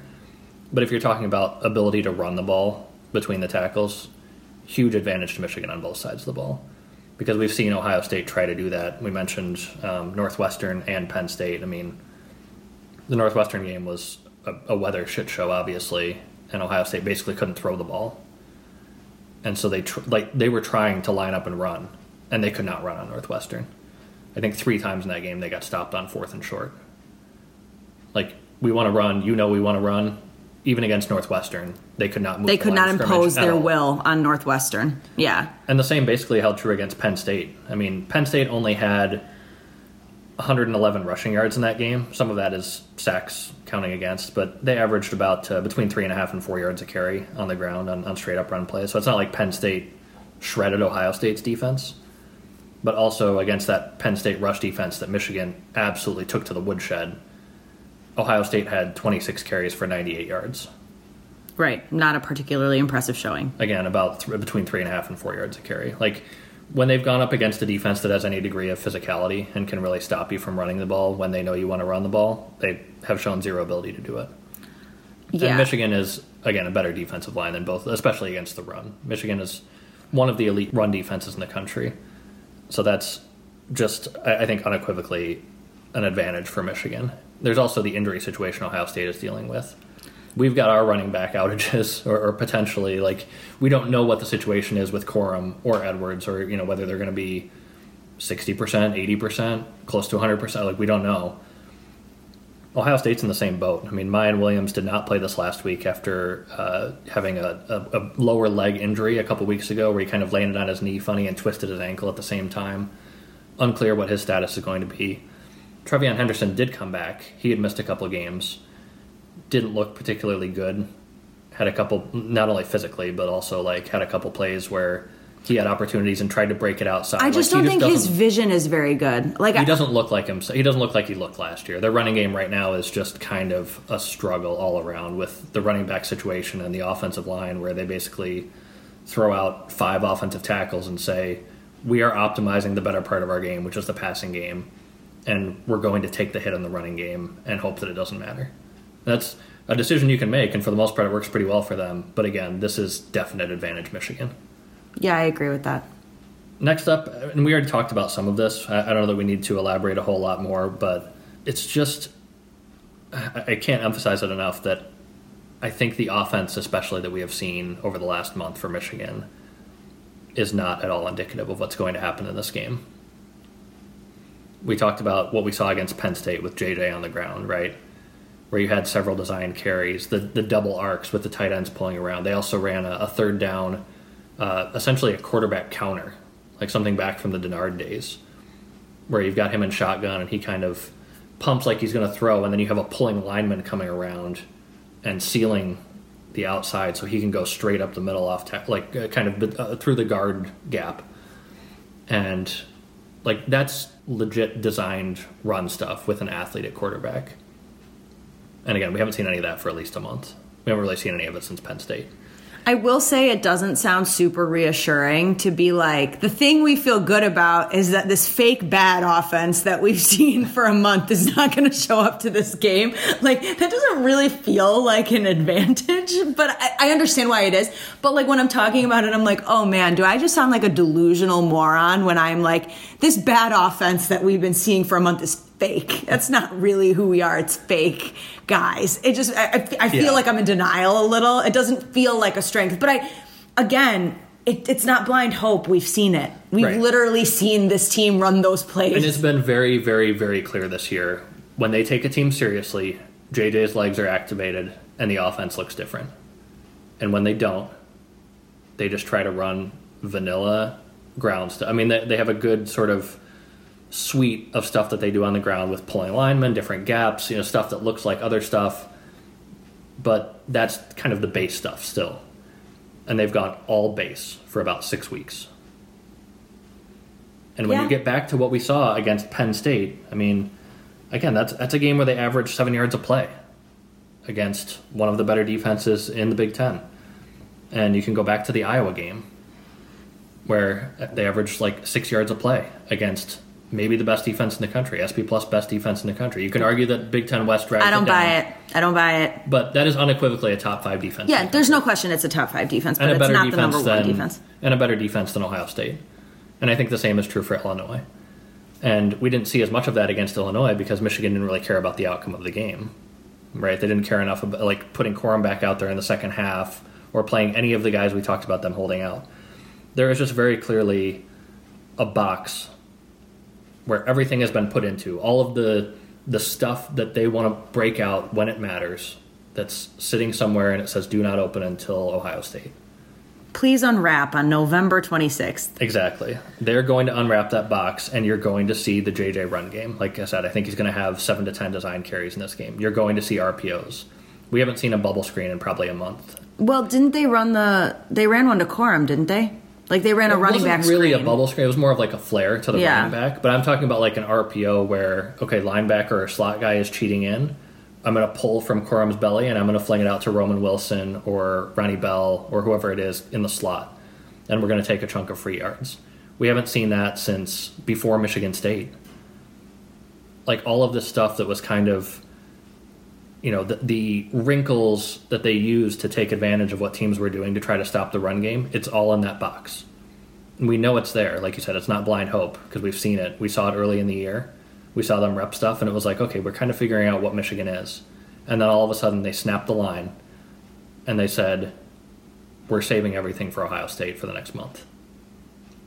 That's just very clearly what happened So the offense, I just don't think is going to look similar. I'm not saying that the receivers are going to suddenly be able to make catches that they've been struggling, you know, get separation. Everybody is Randy Moss.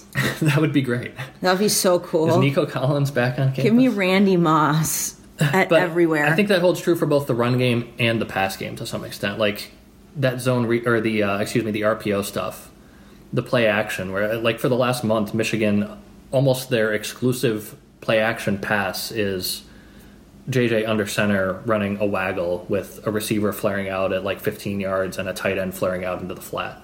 Like that's the play action pass. And we know there's much more. We saw much more early in the year. Like we know it's there. And I don't think it's a coincidence. No, I, I know. I know it's actually there. It just sounds really dumb to be like, our advantage is the bad offense we've been running is fake. like, I, I, I get it. I understand it. It's just hard to really think about that in an advantage way because you just sound delusional. and like, I, guess get we'll why find out it's not. delusional. Yeah, we're gonna find out. If Maybe we're has like delusional. three carries and they run for 3.8 yards a carry and Maybe all we're of the delusional. and they don't, don't run any RPO like yeah maybe all of that stuff just somehow like fell out of the playbook at midseason and it was a complete coincidence. I think that's very unlikely. So no, you're right. I think just the offense don't. is going to look a lot. There's going to be a lot more stuff there in terms of JJ's legs, RPOs, play action passes. There's there's absolutely stuff that we know is in the book that's going to come out. Yeah, I agree with you. Next, I think this is kind of a weird thing to point out because they're still so freaking good. But Ohio State's receivers are, I think, collectively worse than last year's. That's not a knock. It would be really hard to be better than last year's, right? I mean, last year they had two top 15 overall picks in the draft, and maybe their slot guy, who was a freshman, was better than both of them, and Jaxon Smith-Njigba. Right. I mean, that's one of the best receiving cores in modern college football history. Right. So it's not a knock. It's not a knock. But I think Marvin Harrison Jr. is, of course, the standout here. And I think he, on the high end, might be better than Wilson or Olave were last year.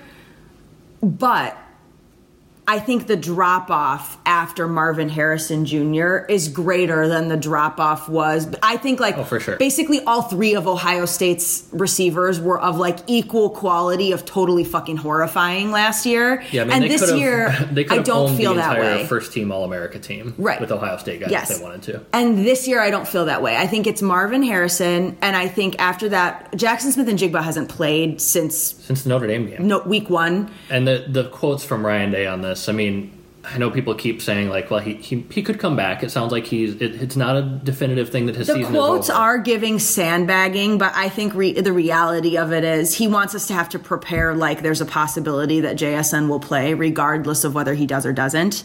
he keeps saying things like, "We're hopeful that he'll be able to come back at some point." It does not sound to me very likely that he is actually going to play. And I've made this point before, but to me, I, I don't think you can sit a guy on the shelf for three months since the Notre Dame game, taking no live reps, and expect that he's going to actually be impactful. Unless he's been up for- secretly taking live reps in Ohio State's practice, like all does, the time. It doesn't matter. Even if he's been running live reps in Ohio State practice, that's not the same as in a game. I just I'm not buying that he can be a serious factor in this game after not playing for three months. And on top of that, I don't think he will play. The quotes have been very hopeful. I wouldn't be surprised if he suits up, and they maybe throw him out there once or twice as like a, let's get him out there and you know let him run a play, uh, kind of like the Corum second half carry for Michigan against Illinois, where it's like we want to give him a chance to be on the field for a play. That to me Or looked more like a a, symbol to us that like he's okay. Yeah, like he right. went back on the field, and they they were like, "Hello, bre- bre- exhale." Right. I don't think it was necessarily the same the same reason, but I think that it will turn out to be similar, and that if he's out there for a play, it'll be largely symbolic. But I think, yeah, like overwhelmingly, I would say I think their receiving corps, while still very, very, very good. Again, I'm not, I'm not trying to diminish how good they are. You can be very, very, very, very, very good and still be a little worse than what Michigan had to cover last year, and I, I do think that's the case. I think overall the quality is not that good. So behind, um, behind Marvin Harrison, They have Emeka Egbuka as Right. the number two guy, and he has numbers that are about 80% of what Harrison has in terms of catches and yards. I mean, he's had a very good year statistically, but I don't think even Ohio State fans or, frankly, coaches would disagree, or even CJ Stroud for that matter, about the quality of receivers because it's become very clear over the last month that anytime Ohio State needs a play, when it's third and six, CJ Stroud is locked on Marvin Harrison Jr. He's going to throw the ball to Marvin Harrison Jr. That's the guy he wants, and it's not wrong because, frankly, most of the time he's so much better of an athlete than whoever's trying to cover him and is so good technique wise and with his hands that it just doesn't matter. And throwing the ball to him, whatever the situation is, usually works out. But I think that's still indicative of when you're not really looking at the other guys, that it tells you that there is a drop off there. That Egbuka is not the difference maker that Harrison Jr. is. And once you get behind him, then it's Julian Fleming and a couple other guys who have played a little. It's guys who don't look like they're fully there yet. Right. That to me feels like an overall downgrade for them from having from Michigan having the very tall task of having to deal with Wilson, Olave, and Jaxon Smith-Njigba last year. Agreed. I feel a little better about that because maybe if the pass rush can't get home in the way that Hutch and Ojabo were able to last year, the secondary will be able to hold up longer because I just don't think those dudes are as good as last year's dudes overall. Right. This may be a situation. I could be wrong. That's but that's my that's my gut feeling. They they could make me look real fucking stupid.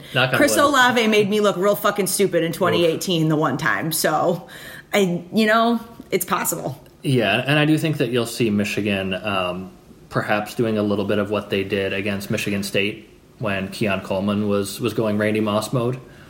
Like with Harrison Jr., you might be able to afford to bracket him, like put a safety over the top and say we're functionally going to double cover him on every play. And if you want to throw, you know, say you want to throw Gemon Green and a safety over the top, and then say we're going to take our chances that those two can take away Marvin Harrison, and then DJ Turner can take take away Emeka Egbuka. Maybe you do play a little bit more man in that scenario if you've got help over the top on Harrison, I'm very scared of man. or or you play more zone, or you just play more zone and you shade to Harrison's side.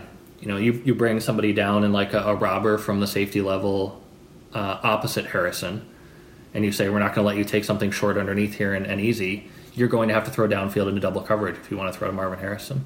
Like they have options if we're right about Ohio State's guys being as big of a drop off as we think, and about CJ Stroud being as reluctant to throw to those guys as he is to Harrison Jr. when it gets into we need to convert situations because that's what it's looked like for a while, and maybe that won't hold up against Michigan. Maybe they'll you know do some tendency breakers or. Like you said, maybe you know Julian Fleming will have his Chris Olave game, and we'll all be haunted by the name of Julian Fleming for years to come. But I, I think it's fair to say that the receiving corps is not collectively at the level it was last year, and that with Michigan's corners and, and hopefully with their secondary overall, they'll be able to, uh, I guess, perform at a similar level to what they did last year, even if we've seen a little bit of shakiness at times this year. And then my last thing that I feel good about is, and we kind of talked about this a little bit when we talked about the fact that I think the trenches are an overall advantage for Michigan, but Ohio State's run game is just not very good. And it's just, it's not that hard.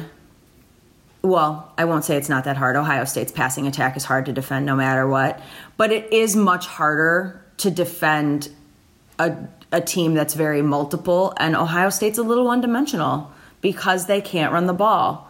They they don't, and it's not even that they can't. They they can't, but they also don't want to. Correct. Ryan Day does not want to run the ball. They don't want to. They just don't. And Jim Harbaugh have philosophically.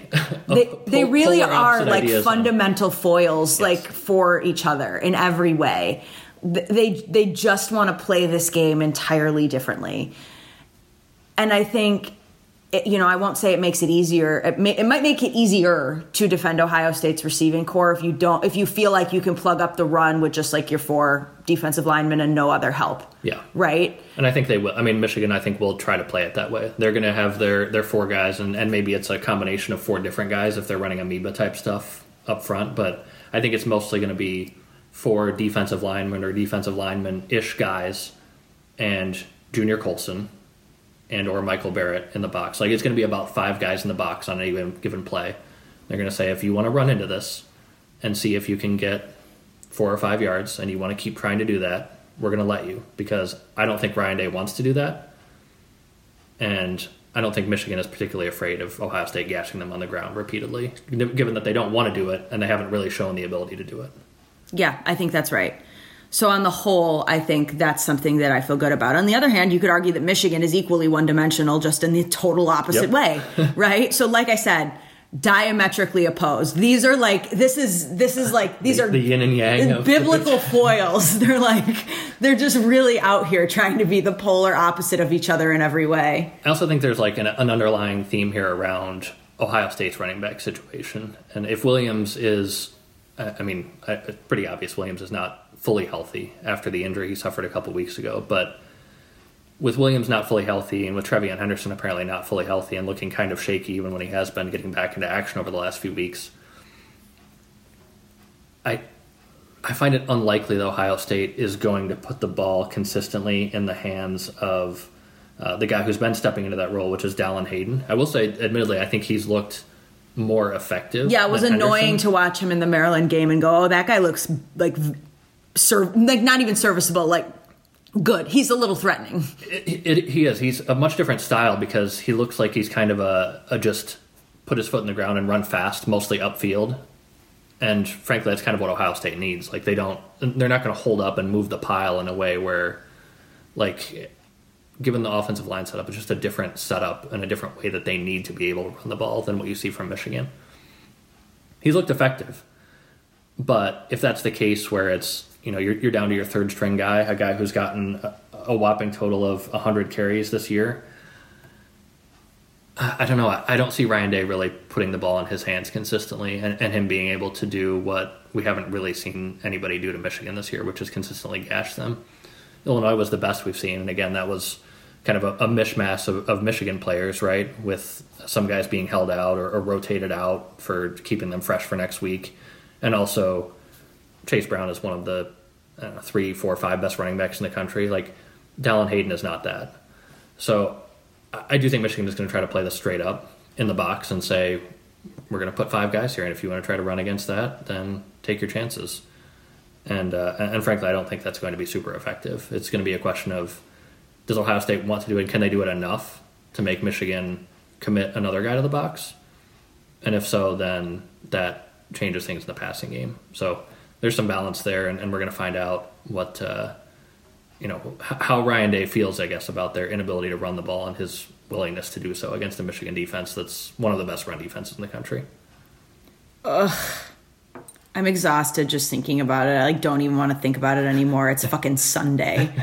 like my god, I'm not gonna make it. I'm not gonna make it. Yeah, we're recording this on Sunday night, and it's uh, we're we're very clearly already into the like the, the dread stage, and it's uh it's still what uh, five and a half days to go. How like I'm you know on the one hand, I don't love this being Thanksgiving week just because like um you know you're supposed to be like spending time with your family and and enjoying the holiday and like I spend the entire holiday filled with existential dread. Of course. On the other hand, it is probably better than having to pretend to be productive at work this week. Oh, I would be an absolute shit show on Thursday and Friday. Like no chance I'm paying attention to anything. To anything, like- so it's for the best for me, really. That- But I, well, I'm basically done after two and a half days this week. Well, right, like two and a half days is the most I can commit to my job this week. I got to tell you guys, it's it's not happening.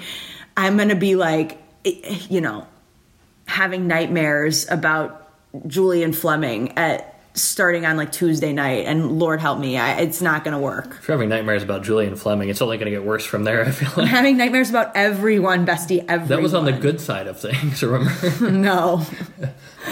I man, I do want to take the opportunity though to just kind of we talked about this before we recorded the Illinois preview episode and Nebraska recap episode, but just you know that I have never as a fan seen Michigan get to 10 and 0 and I definitely have not seen Michigan get to 11 and 0 as a result and here we are. I want to say enjoy it, and it almost sounds hypocritical to say enjoy it because I am not fucking enjoying it right now. I am shitting bricks. But, like, But you should. I mean, you should You look back on this season. I mean, this is probably the best Michigan team since at least 2006, maybe longer. And 11 and 0 is is something that is meaningful. Like this is the first time in modern history that Michigan has gone 11 and 0 or I'm sorry, that Michigan has won 11 games in back-to-back seasons. Right. Last time time, was 16 years. 1902. Yeah, right. We're, we're going way back. Every all football like prior to integration doesn't count. That's uh, yeah. That's That's my a pretty opinion. fair take, honestly. Which is like Michigan fans don't like to hear that because it means like all of our national championships don't count. but like, but like, seriously though, it it really is a remarkable feat. And I'm I'm sitting here today, like no matter what happens against Ohio State, I feel like this is going to be. This is a similar situation to how I felt going into Georgia last year, which is just even if we lose this game, like you shouldn't let it take away from how good this team has been for the last three months.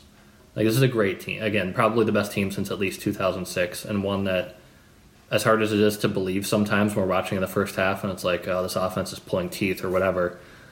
Like this is up there with Ohio State and Georgia as like a, an actual national title contender if things fall right.